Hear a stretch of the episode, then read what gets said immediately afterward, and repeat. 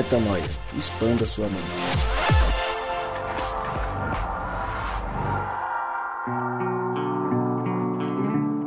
Sim, senhoras e senhores, ladies and gentlemen, está no ar mais um podcast Metanoia e nós chegamos ao podcast Metanoia número 317, mais um dia de expansão de mente e dessa vez eu digo novamente que meu nome é Lucas Vilches e nós estamos juntos nessa caminhada. E olha que interessante, uma caminhada que já chega ao episódio número 317.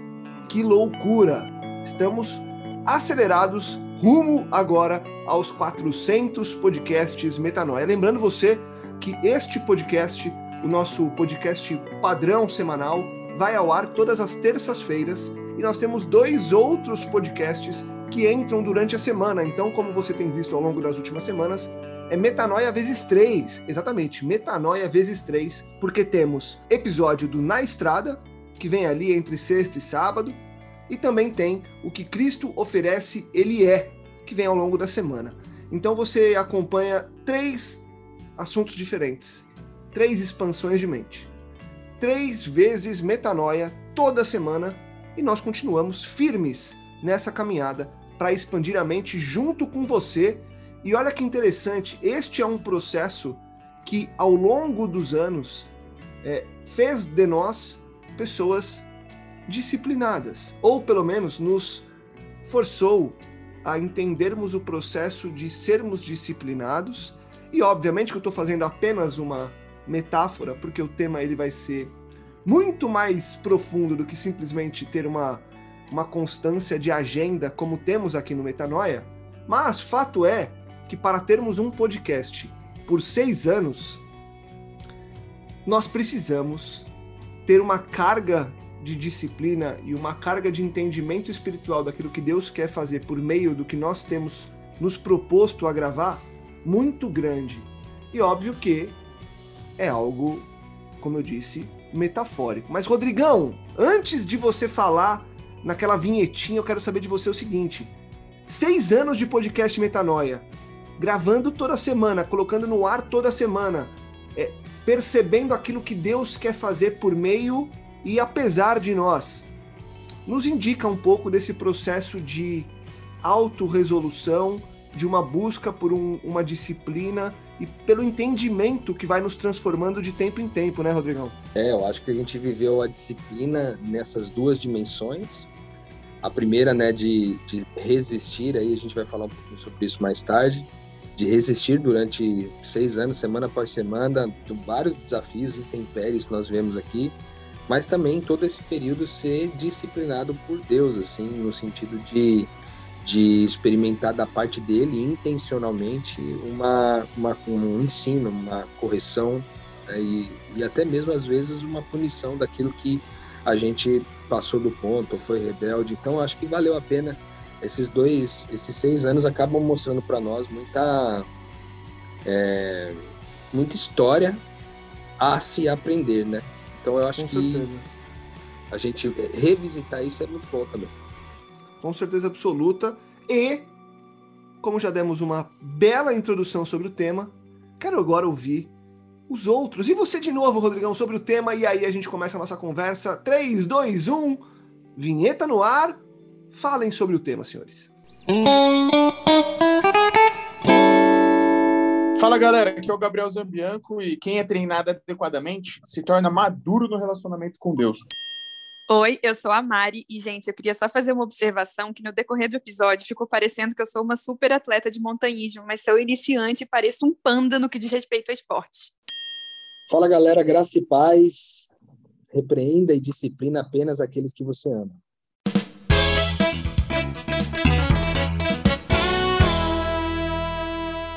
Disciplina. Mari, no último podcast Metanoia das terças-feiras, eu comecei com você. Então hoje eu vou começar de novo, Mari. Olha que coisa linda, coisa bela. Vamos, Mari. Mentira, porque hoje eu comecei com o Rodrigo, vai. Eu quebrei o protocolo e trouxe o Rodrigo antes da vinheta. Mas vamos lá, Mari, é o seguinte. É, offline, nós conversávamos um pouco sobre essa pauta da disciplina. E aí eu queria só, antes de fazer a pergunta para Mari, contextualizar dizendo que este foi um tema que surgiu de um sermão do Paulo Júnior, assim como no último episódio, nós escutamos, assistimos a um sermão dele que está no Instagram dele, e ele fala sobre disciplina. Então até acho legal, Rô, quando a gente postar esse podcast aqui, a gente fazer um comentário ali marcando e colocando ali para as pessoas poderem assistir, mandar ali, deixar para as pessoas é, conectarem com esse material, que eu acho que é um, uma visão legal de como que o Paulo Júnior entendeu esse processo. E depois da gente assistir, a gente fez a pauta e a gente conversava offline. E a gente falou, Mari, de algumas perspectivas e você trouxe uma visão muito importante que eu acho que é fundamental para que a gente construa esse podcast, né? Primeiro que a gente tem uma visão distorcida da disciplina. E a gente sempre pensa na disciplina de mim para o outro. E você trouxe uma perspectiva importante, que você falou assim, putz, eu estava ouvindo vocês falarem e já começou a bugar minha mente aqui por conta disso, que é a questão da disciplina é, de nós com nós mesmos, desse processo de evolução, de nós entendermos que tudo que a gente passa faz parte da disciplina que Deus tem imputado para a gente. Como é que você enxerga isso e como que essa visão, Mari, já pode começar a elucidar um pouco do como que a gente deveria, pelo menos, enxergar a disciplina à luz do reino de Deus. É, foi interessante, né? Porque foi um choque cultural. Eu não sei se tem a ver com a cultura de São Paulo, de vocês terem posições de liderança na vida de vocês ou com uma questão religiosa, eu não sei, mas vocês três entenderam muito claramente, começaram a discutir o tema, né? A gente estava conversando sobre Mateus 18 e aquele rito, né? Entre aspas, que Jesus propõe caso alguém peque contra você. E eu acredito que esse versículo é muitas vezes usado, né? De primeiro ensinar, depois corrigir, depois chamar a comunidade para conversar. Isso é muito usado como é, alguém que. Como, como você deve agir com alguém que está em pecado, com alguém que é impuro e tralá, tralá. Como eu não tenho essa vivência, sendo sincera, até esse versículo, que seria o auge da disciplina para o outro, para mim é uma disciplina de Jesus comigo, porque quando alguém peca contra mim, a minha vontade é chegar na voadora. Minha vontade é rodar a baiana lá, sair brigando, excluir a pessoa da minha vida. E até esse versículo é uma disciplina para mim, para quem foi o alvo do pecado, para que eu não deixe que esse pecado transborde em ira e, e enfim, eu tenho um procedimento minimamente justo, né, em relação às minhas emoções. Mas conectando exatamente com o que você disse, a forma como eu ouvi todos os versículos, né, foi como o Zambianco falou, foi meio oriental, assim. Eu pensei que era tudo. A disciplina para mim é como eu sofro por um bom motivo, assim. Eu tô na Chapada Diamantina e para mim Deus tem falado muito sobre isso, porque para que eu possa cumprir as tarefas, né, de trilha que eu faço, a, as escaladas e tal, eu preciso de dor, eu preciso de resistência, eu preciso de sofrimento. Mas a dor de você subir um penhasco, a dor nas pernas, o cansaço, a exaustão, tem uma consequência boa. Você fica mais resistente, você tem uma nova visão da realidade depois que você subiu é, algumas montanhas. Então, no pico, né? Você está no pico da montanha, você vai ver tudo de uma outra forma, muito mais plena, muito mais bonita. E é assim que eu, que eu vejo a disciplina no dia a dia. A gente tem montanhas de caráter, né? A serem escaladas e demandam sofrimento, demandam é, resistência, demanda uma série de coisas e, e, saber que existe uma diferença entre o sofrimento que conduz à vida e o sofrimento que é simplesmente você não está escalando nada, você está muito pelo contrário, rolando o penhasco, perdendo braço, perdendo perna. Eu acredito que existem dois sofrimentos. E a pertinência desse tema para mim é ajudar quem está ouvindo a gente a, a se situar. Se você sente que você está no sofrimento de quem está escalando uma montanha ou se você realmente está só rolando a ladeira sem, sem saber de onde vem nem para onde vai, né? A Mari tendo colocado esse aspecto do, do montanhismo, né? Eu não sei nem se é essa a palavra certa para descrever esse tipo de atividade que a Mari citou aí, mas se a gente pegar nós quatro aqui, é, nós quatro vivemos o processo de disciplina em quatro áreas diferentes, é, como uma área da vida que a gente gosta bastante. Por exemplo, Gabriel experimenta muito esse negócio da disciplina nas artes marciais, né? Ali no, no jiu-jitsu e tudo mais. Depois ele pode até falar com um pouquinho mais de, de precisão sobre isso. O Lucas tem um pouco disso em relação ao trabalho, mas mais especificamente em relação aos esportes. Né? O Lucas, quem não, não conhece, acho que a gente já falou algumas vezes aqui, aqui ao longo do, do, programa, em alguns outros episódios, né? o quanto ele é envolvido com esportes aí, é muito bom, inclusive nas, nos esportes que pratica. A Mari com essa experiência de montanhismo, eu com essa experiência mais de conhecimento, assim, também trabalho muito na perspectiva da disciplina. Então, em, em muitas áreas da nossa vida, é, é possível encaixar a perspectiva do que a gente vai falar hoje, dessa disciplina que ela é de duas mãos, né? É uma disciplina que ela vai acontecer da minha parte para comigo, mas também de parte da parte de Deus para comigo. E offline aqui, é, eu gostei muito de uma frase que o Gabriel colocou, né? De, de que nas artes marciais a disciplina é um caminho doloroso para você se tornar mestre.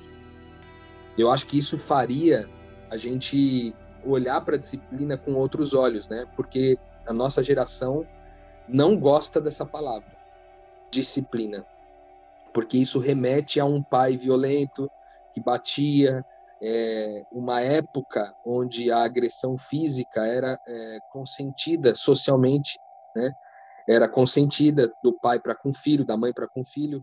Hoje em dia, se você vê um, uma mãe batendo num filho ou um pai batendo num filho, isso aí é uma coisa tipo assim inadmissível, ao ponto de que o próprio filho às vezes ameaça é, a mãe ou o pai de levar eles para a delegacia caso eles, eles sofram algum tipo de agressão. Né?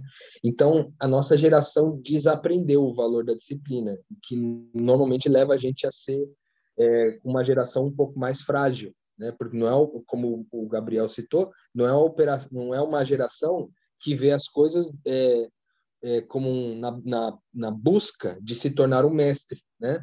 Ou no caso da Mari aí, na perspectiva de chegar no alto do monte e poder ver de uma outra perspectiva a vida. Ou no caso do Lucas, de chegar no pódio, né? Ou no meu caso, de chegar a uma, enfim, uma nirvana, um entendimento, uma sabedoria.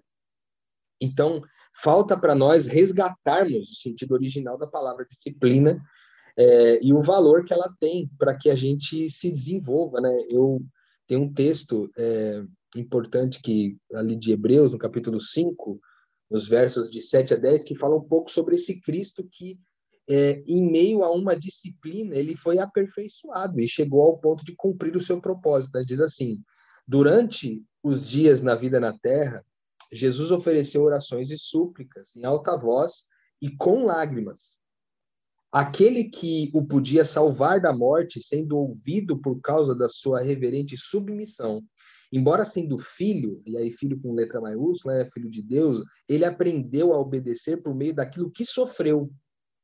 E uma vez aperfeiçoado, tornou-se fonte de salvação eterna para todos os que lhe obedecem, sendo é, designado por Deus como sacerdote, segundo a ordem de Melquisedeque. Aqui quem está falando um texto importante é que Jesus foi aperfeiçoado, velho, através do sofrimento, né? Através da obediência em meio ao sofrimento. Ele foi aperfeiçoado ao ponto de cumprir o propósito pelo qual ele foi enviado aqui, que foi de nos trazer a salvação eterna, entende? Então acho que é, a disciplina vai nos levar a esse propósito, né? Seja uma disciplina aplicada por Deus, né? No caso da obediência que foi Jesus aqui, uma, uma, uma, disciplina aplicada por nós mesmos em relação a nós. Eu acho que essa perspectiva clareia muito a visão de disciplina do que a gente espera falar por aqui hoje. É, e, tem, e tem um ponto importante aí, Rô, e aí eu queria trazer o Gabi para esse, esse, esse momento, que é o seguinte. No podcast 314, que foi o da semana passada, da terça-feira passada, a gente falou sobre a ressignificação do trabalho. E aí a gente falou sobre prestação de serviço, sobre trabalho, e eu lembro que em algum momento da discussão a gente falou sobre propósito e sobre erroneamente nós, seres humanos, traçarmos vários propósitos e várias prioridades, quando na verdade, acreditando nós é, sermos filhos de Deus, nós temos uma prioridade e um só propósito, que é viver o reino aqui agora, sendo filho de Deus e emanando e fazendo com que essa mensagem, com essa esse essa vida, né, esse estilo de vida seja propagado e que as pessoas entendam que esse é o propósito.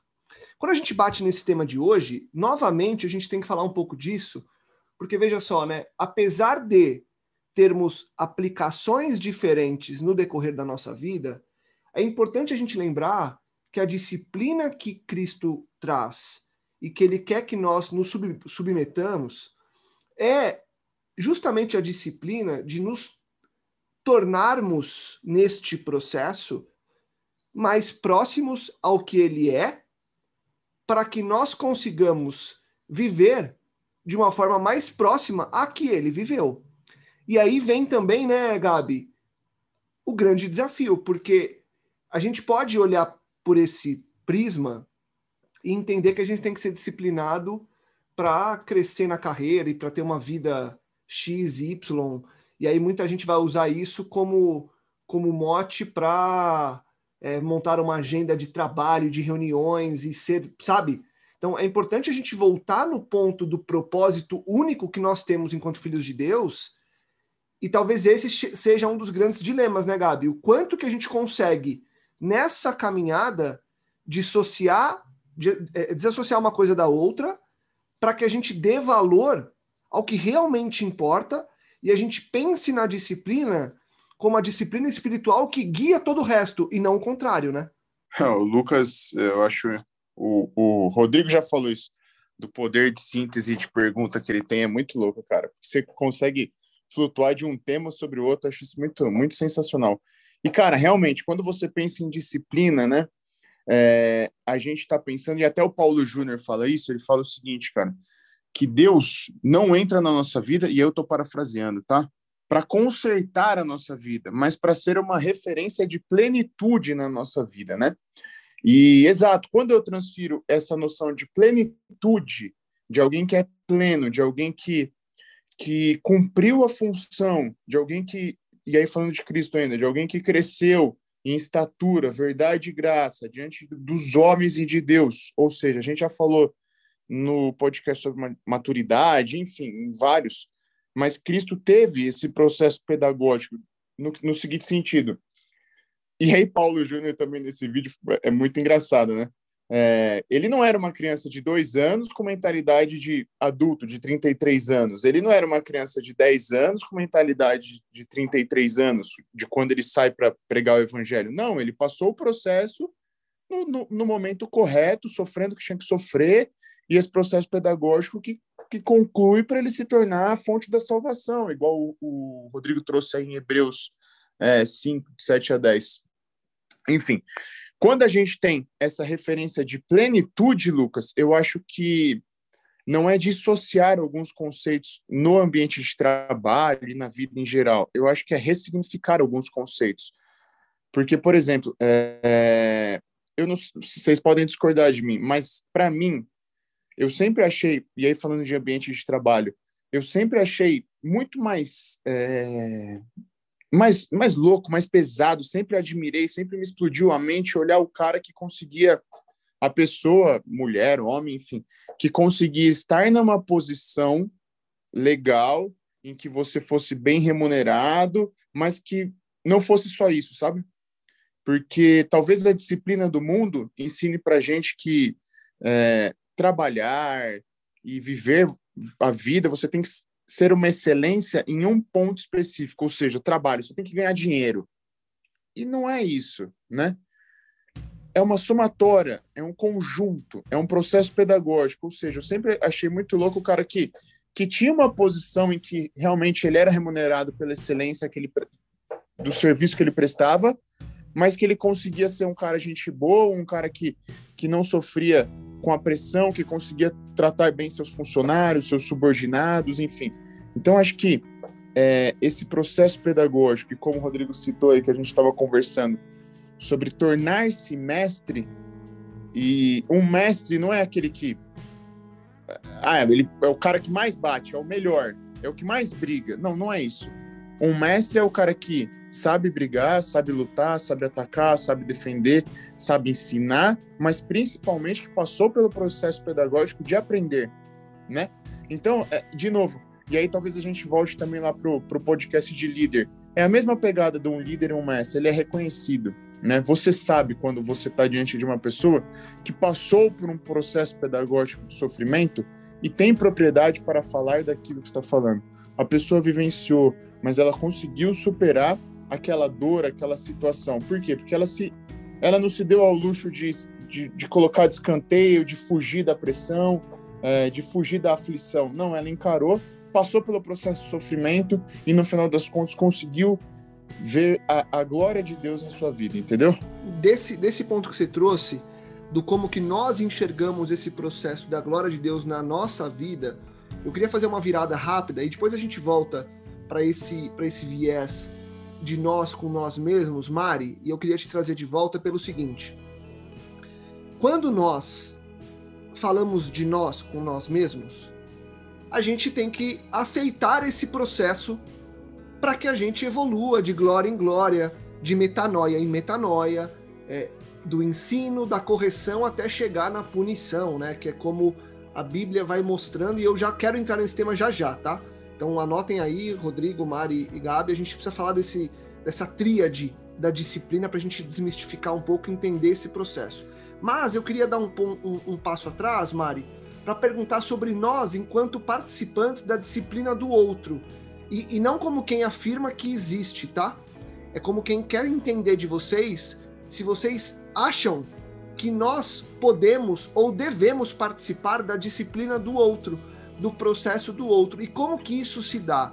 E eu estou perguntando isso, Mari, pelo seguinte: no meio religioso é muito normal que as pessoas se coloquem como responsáveis pelo processo de disciplina do outro. E se a gente fugir desse lado de evolução espiritual própria, a gente vai o tempo inteiro esbarrar nisso quando a gente vai para outros campos, né? O campo profissional, o campo familiar, a gente sempre vai ter um processo que ele é duplicado. Então, sou eu comigo, mas também tem eu tentando ensinar algo para as pessoas. Como é que você enxerga isso, Mari? Como é que você enxerga o nosso papel enquanto filhos de Deus no processo de disciplina do outro? Qual que é o nosso papel, se é que tem um papel nesse processo?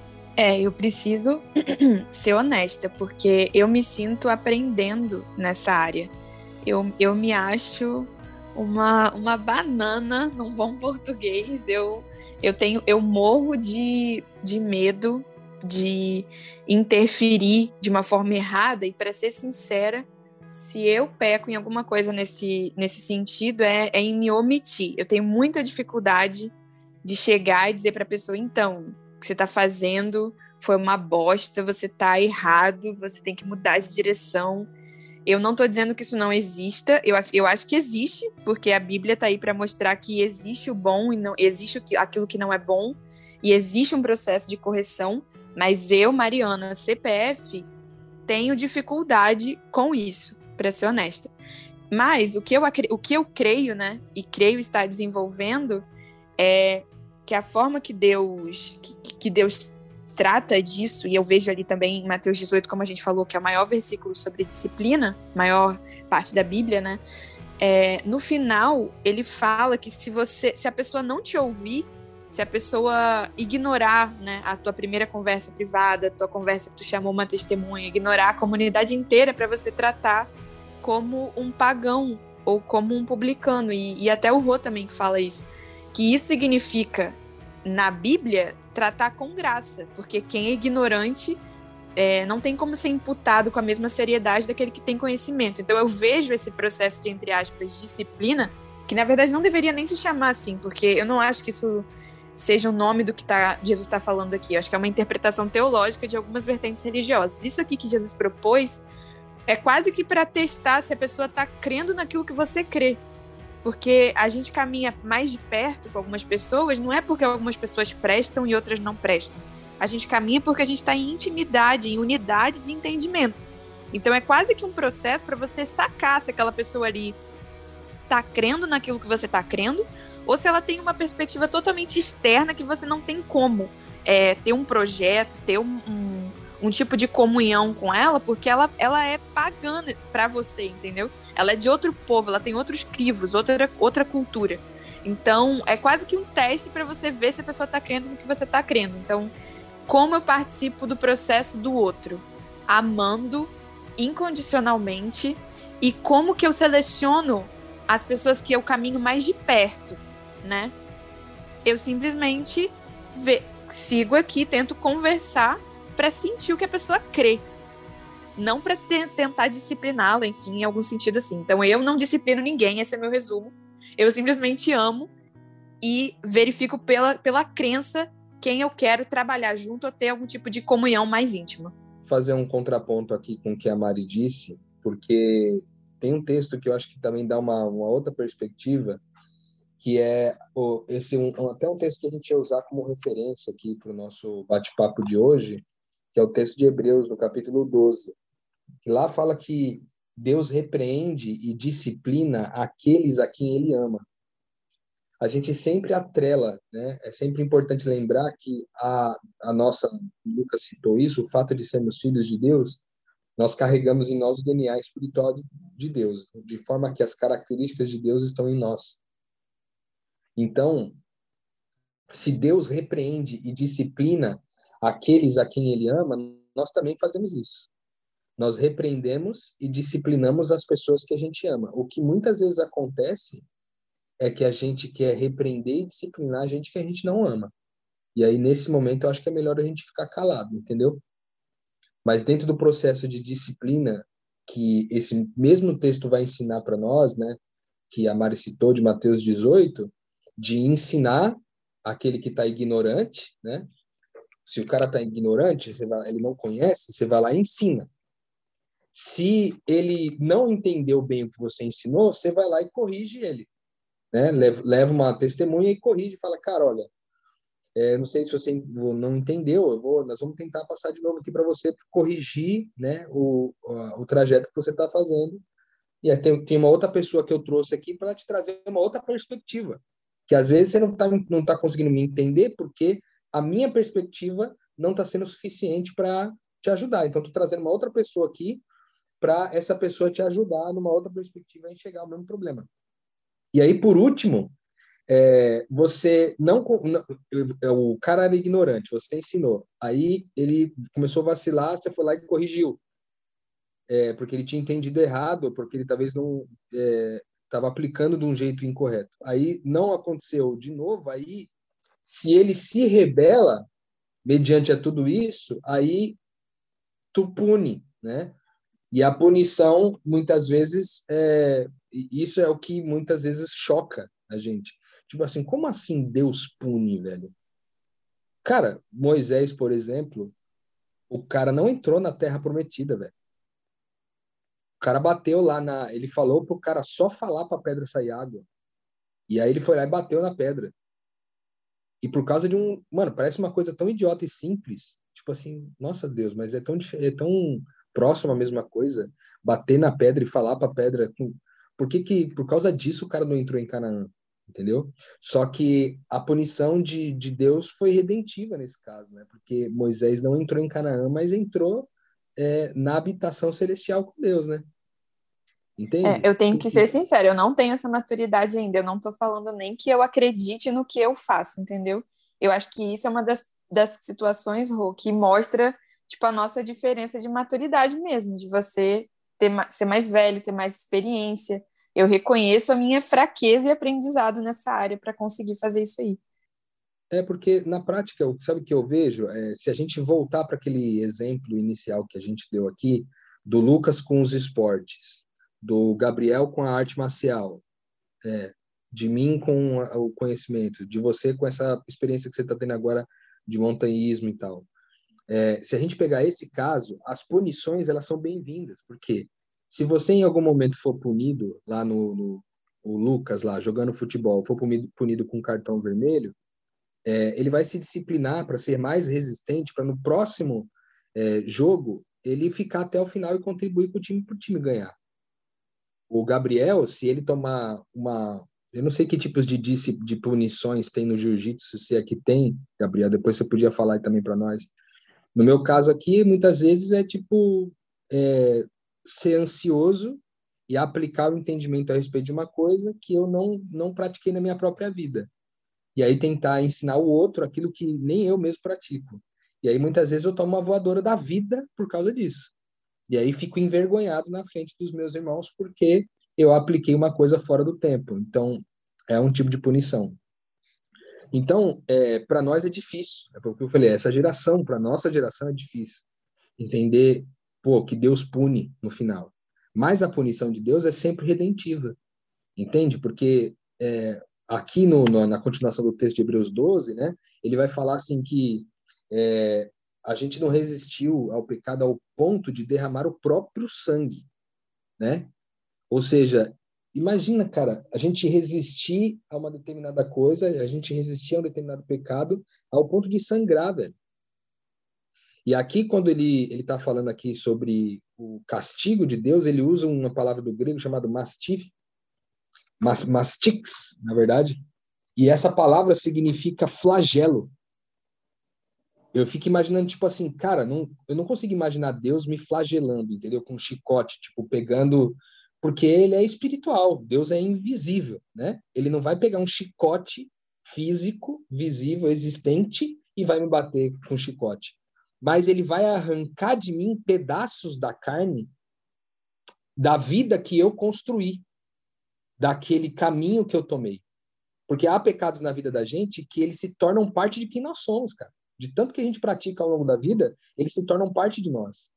E aí a punição muitas vezes é Deus arrancar esses pedaços, esses pedaços que estão é, que é, passaram a fazer parte de nós, arrancar esses pedaços para que a gente possa ser aperfeiçoado. Entende? Então, o chicote de Deus não é um chicote físico, mas é o chicote do sofrimento, de Deus às vezes permitir que a gente sofra determinadas situações para a gente se tornar mestre no final, para a gente ficar aperfeiçoado, como disse o texto de Hebreus 5, para que a gente seja mestre, como no caso do Gabriel lá nas artes marciais, para que a gente seja o craque do futebol, no caso do Lucas, para que a gente chegue no topo da montanha, como no caso da Mari, entendeu? Cara, o objetivo não é chegar no topo da montanha, não é se tornar o mestre, não é se tornar o, o craque. Então, cara, o que nós precisamos passar por isso? Vamos passar. Eu tenho que, de repente, apanhar aqui, eu tenho que ser punido, eu tenho que ficar de fora de um jogo, eu tenho que ficar de fora de uma luta, eu tenho que, é, sei lá, ficar de fora da, da subida do melhor monte que tem de todos. Eu não sei, mas o que vai me tornar chegar nesse lugar é isso que eu estou disposto a fazer. Então, eu acho que essa, essa visão acaba curando um pouco esse aspecto da, da, da, da, da dificuldade que a gente tem com a palavra de punição, né? É, a gente acaba é, humanizando, né, um pouco a palavra punição quando a gente pensa em Deus, porque realmente são, são duas palavras antagônicas, né? Não no seu conceito, mas na, na no que gera aqui no coração, na mente, enfim, tipo, punição e Deus. Fala, não, não, não cabe, não cabe uma com a outra. Estava aqui procurando, não lembro qual foi o, o versículo, eu anotei errado, tinha anotado Hebreus 12, de 4 a 11, enfim, mas fala, fala mais ou menos assim, ó. É, Deus está nos treinando para que possamos viver de acordo com o seu santo propósito. A disciplina nunca é divertida, e isso na, na versão a mensagem, tá? A disciplina nunca é diver, divertida quando está sendo aplicada. É sempre dolorosa. Mais tarde, evidentemente, há uma bela recompensa, pois quem é treinado adequadamente se torna maduro no relacionamento com Deus.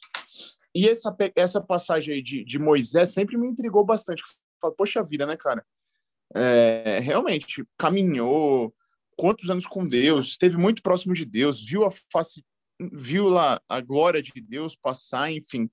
Cara, sinistro, né, a vida. E aí, pô, ali no momento final, acaba que bate na pedra em vez de tocar, de falar e não entra na terra prometida. E você fala, pô, muito desproporcional, né? Muito desproporcional, uma punição quase que humana, né? Você fala, privar o cara de, do propósito de vida, né?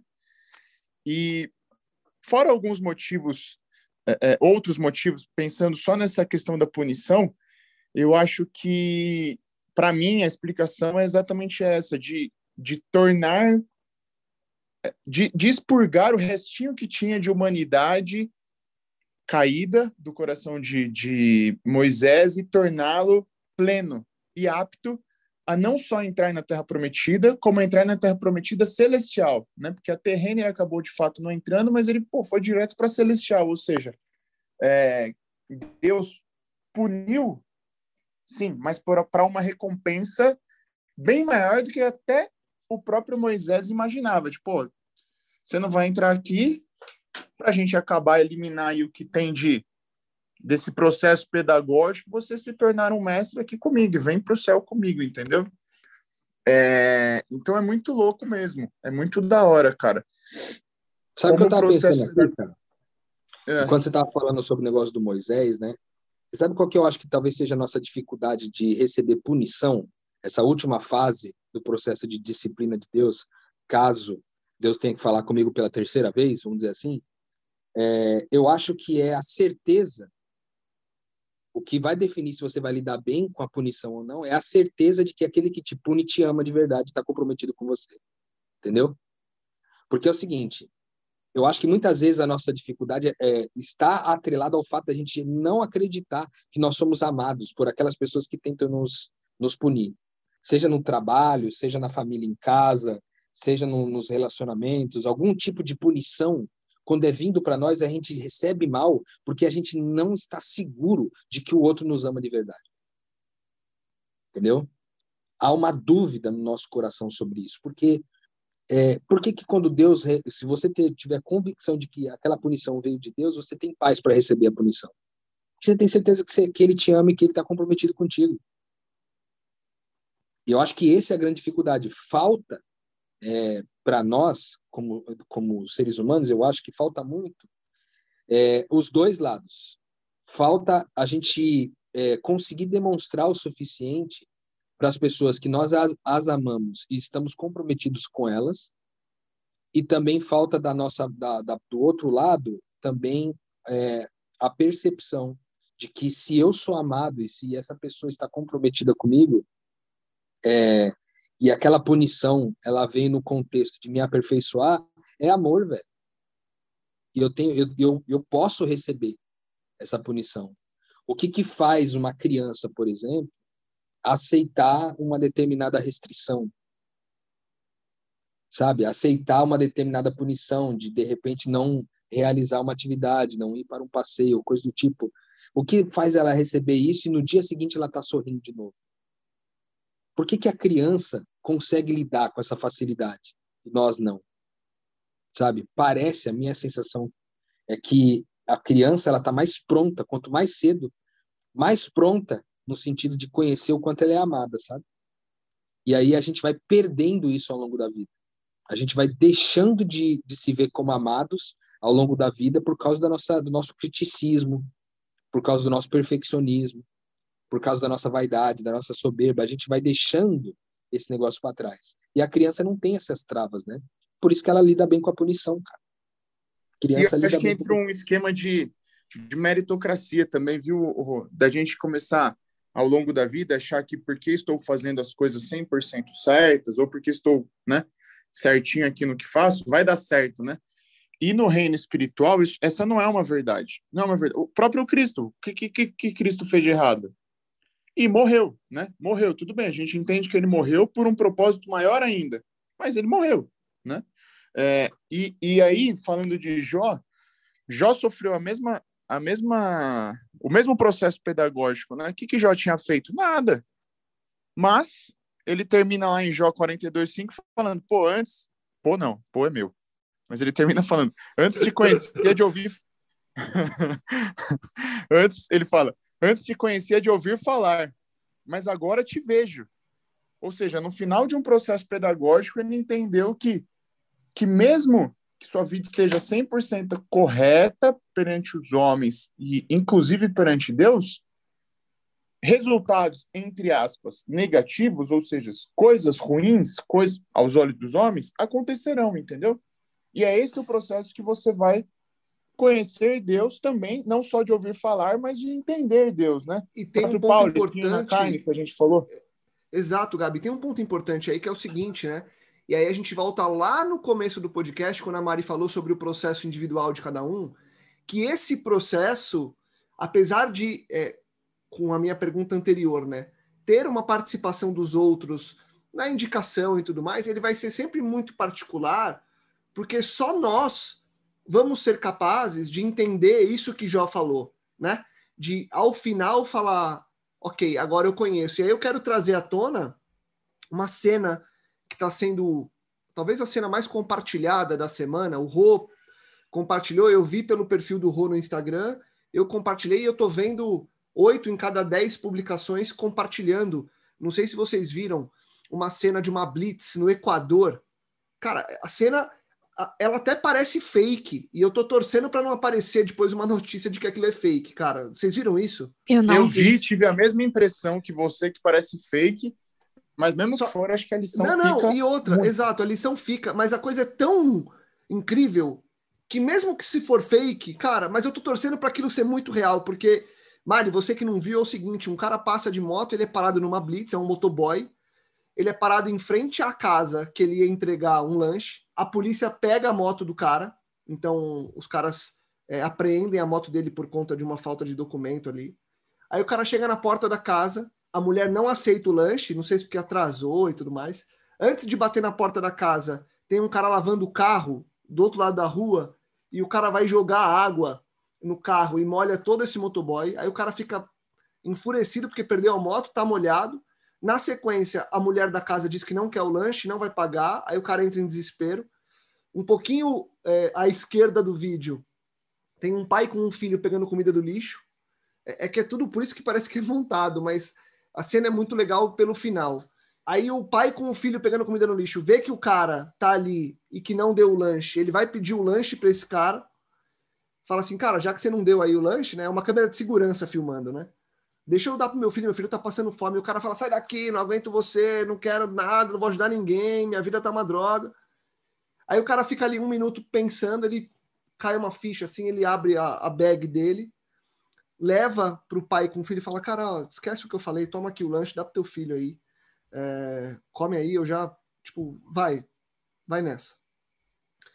Aí o, o pai com o filho que está sentado na calçada celebra, fala obrigado. Nesse momento, o cara que está lavando o carro fica meio abismado olhando a cena. A mulher da casa sai da casa e vê, vai lá, fala o seguinte, cara, me perdoa, tá aqui o seu dinheiro, vai embora, eu não quero lanche, mas tá aqui, eu vou pagar para você. Aí o cara meio que não entende e a polícia, vendo tudo que tá acontecendo, volta e entrega a moto de volta para ele fala, cara, ó, vamos quebrar teu galho, vai embora, sai daqui, é, obrigado e parabéns aí pelo que você fez, vai embora. Para, eu, tô é, colocando palavras na boca deles porque é uma câmera de segurança, você não ouve o que está acontecendo. Fato é que Mas o cara bem. caiu. é, o, o cara caiu na desgraça, o cara passou por duas, três situações muito ruins e um ato de bondade mudou todo o jogo. Essa é a mensagem do vídeo. De novo, né? Eu espero que não seja fake, mas mesmo que seja uma cena de cinema, a gente quantas vezes a gente fala de cinema aqui para aprender coisas. Então, independentemente de ser ou não real, é uma cena que pode ter sido encenada, mas que nos ensina sobre esse processo. Porque muitas vezes no processo da disciplina, ao final dele, talvez não seja nem para mim, né? Ou sim, talvez seja para mim, mas muitas vezes vai ser para os outros que estão à nossa volta, como aconteceu com Jó e como acontece com Jó até hoje. Porque a história de Jó até hoje nos ensina. Então, o aceitar passar pela disciplina da vida, Mari, talvez seja o grande trunfo nosso para que a gente, de glória em glória, de metanoia em metanoia, a gente evolua e a gente nos torne seres humanos mais parecidos com o eterno e que a gente consiga viver melhor nos altos e nos baixos, que nem os altos acelerem muito nosso coração a ponto de nos transformar em pessoas é, egóicas, e nem o baixo faça de nós pessoas que amaldiçoam o processo da vida, né? É isso aí, cara, com certeza. E quando você falou desse vídeo, eu me lembrei daquele versículo, né, que fala que há muito mais alegria por uma ovelha que é encontrada do que por 99 que estão bem comportadas. Poderia ser só uma cena, né, normal de alguém que pega um pedido atrasado e ah, deixa para lá e paga e o cara vai embora. Mas o fato de dele ter sido fraco, dele ter se rebelado de, e depois ele mudar de ideia, né? E as pessoas terem a oportunidade de mudar de ideia, torna tudo tão mais glorioso. E parece que deve ser esse o mistério, né? Que, que existe na eternidade de Deus insistir no mundo. Porque ele poderia manter tudo harmônico e, e, e já seria belo o universo, mas a gente, rebeldes, né? Com a nossa capacidade de errar e se rebelar contra ele no momento que a gente muda de ideia, o mudar de ideia é muito mais belo do que propriamente fazer tudo muito direitinho. E eu sei que o episódio está chegando ao fim e eu tô bugada porque eu percebi que eu tenho muita dificuldade de aceitar essa disciplina de qualquer pessoa. Eu aceito muito de Deus, assim. Já passei por situações muito dolorosas e eu confio em Deus. Mas eu tenho muita dificuldade de confiar num não de pai, de mãe, de amigo, de namorado, de qualquer pessoa. Então, isso mostrou para mim que eu não sei se eu acredito tanto que eu sou amada por pelas pessoas, sabe? Porque se eu acreditasse, eu receberia o não.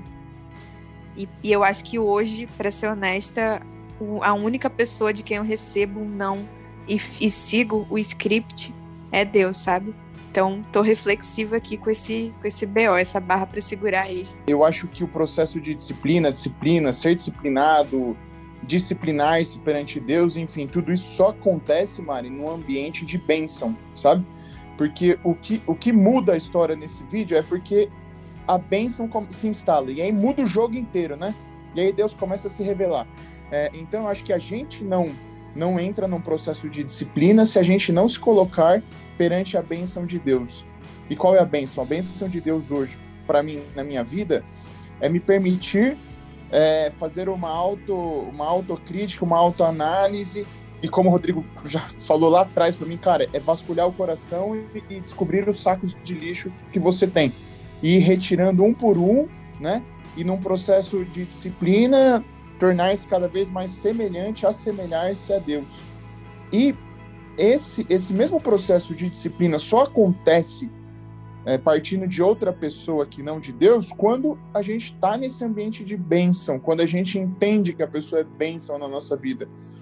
É, e aí, um ponto que a gente não, não bateu tanto e que eu vou trazer agora é o seguinte: nem sempre esse processo de, de disciplina no ambiente de bênção acontece no ambiente religioso.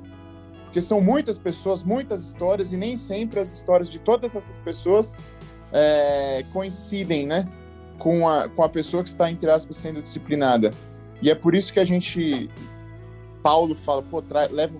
Mateus falou, enfim, leva uma testemunha, né? Para que o outro ponto de vista talvez possa atingir o coração dessa pessoa. Então acho que a gente, o processo de disciplina é permitir permitir-se entrar no ambiente de bênção em que Deus está, em que Deus vai falar através de outras pessoas, outros interlocutores, né? Rô, para terminar, direto ao ponto, o amor e aceitar esse amor é a chave para entender o processo da disciplina que está em uma caminhada de ensino, correção punição, ensino, correção, punição, para que de glória em glória, de metanoia em metanoia, de ensino, correção e punição, ensino, correção e punição, nós nos transformemos em pessoas cada vez mais maduras e cada vez mais semelhantes a Cristo? Com certeza, e eu acho que para mim é, fica um texto de Isaías, no coração, Isaías 37, 29, Deus falando, né, através do profeta Isaías com o povo, diz assim: sim, Contra mim você se enfurece. O seu atrevimento chegou aos meus ouvidos. Por isso eu porei o meu anzol em seu nariz e o meu freio em sua boca, e o farei voltar pelo caminho de onde veio. Cara, se eu tivesse perdido na vida, se eu tivesse me perdido de um caminho é, e para voltar eu tivesse, por causa da minha teimosia, tivesse ser colocado no meu nariz um anzol e um freio da minha boca por aquele que me ama, quer me levar para o caminho é, de paz, um caminho é, de salvação, um caminho de alegria, um caminho de justiça, é, eu aceitaria. Eu aceitaria ser colocado um anzol no meu nariz e um freio na minha boca. É. Então, eu acho que sim, nesse ciclo de ensino, correção e punição. Talvez o punição seja o mais difícil da gente aceitar, mas se eu estou no caminho errado, é, na, no propósito de, de chegar é, ou na direção de chegar no meu propósito de vida, eu estou no caminho errado. Então, a minha oração hoje é essa: Deus, se precisar, me pune. Me ensina, me corrige, e se precisar, me pune. Se precisar pôr o anzol no meu nariz e o freio na minha boca, ponha. Porque eu confio no seu amor por mim, eu confio no seu compromisso comigo. E mais, me faz ver é, o quanto eu sou amado pelos meus amigos. Me faz ver o quanto eu sou amado pelas pessoas que estão à minha volta. Para que nos processos de ser ensinado, corrigido e também punido por eles, eu possa encontrar mais amor e menos ignorância nesse, nessa relação. Porque a verdade sobre nós é que o amor flui entre nós. O Espírito Santo foi derramado sobre toda a carne. Ele vive, o amor vive, o amor está vivo. O amor não morreu. O amor está vivo em nós. Essa é a verdade. Que a minha oração é para que Deus tire dos meus olhos toda escama que me impede de ver o quanto eu sou amado pelos meus amigos e, portanto, é, me arrepender do caminho de não ser disciplinado, de me tornar resistente ao pecado, mesmo que tenha que sair sangue de mim, mesmo que eu tenha que me flagelar, que eu tenha que ser flagelado, pedaços da minha carne fiquem pelo caminho e eu sangre, mas que ao final é, eu cumpro o meu propósito. Essa é a minha oração para mim e é a minha oração para você também que ouve a gente aqui no canal. Sensacional, sensacional. Podcast profundo, podcast de reflexão. Cada um sai daqui é, em busca da tua, da tua expansão de mente para entender um pouco mais de como aceitar esse processo da vida e se tornar cada vez mais parecido com o eterno, né? Obrigado, Gabi, obrigado, Mari, obrigado, Rô, obrigado a você que nos escuta. E eu deixo aquele convite para você se inscrever nos nossos canais de podcast, compartilhar com os teus amigos e fazer com que mais pessoas entendam sobre essa caminhada que é tão importante, que é tão relevante e que muda tanto o nosso jogo enquanto pessoas que aqui estão nesta terra. Compartilhe, divulgue e ajude que mais pessoas possam expandir a mente. A gente continua semana após semana expandindo a mente e voltaremos na semana que vem com muito, mas muito mais metanoia. Obrigado novamente. Metanoia expanda a sua mente.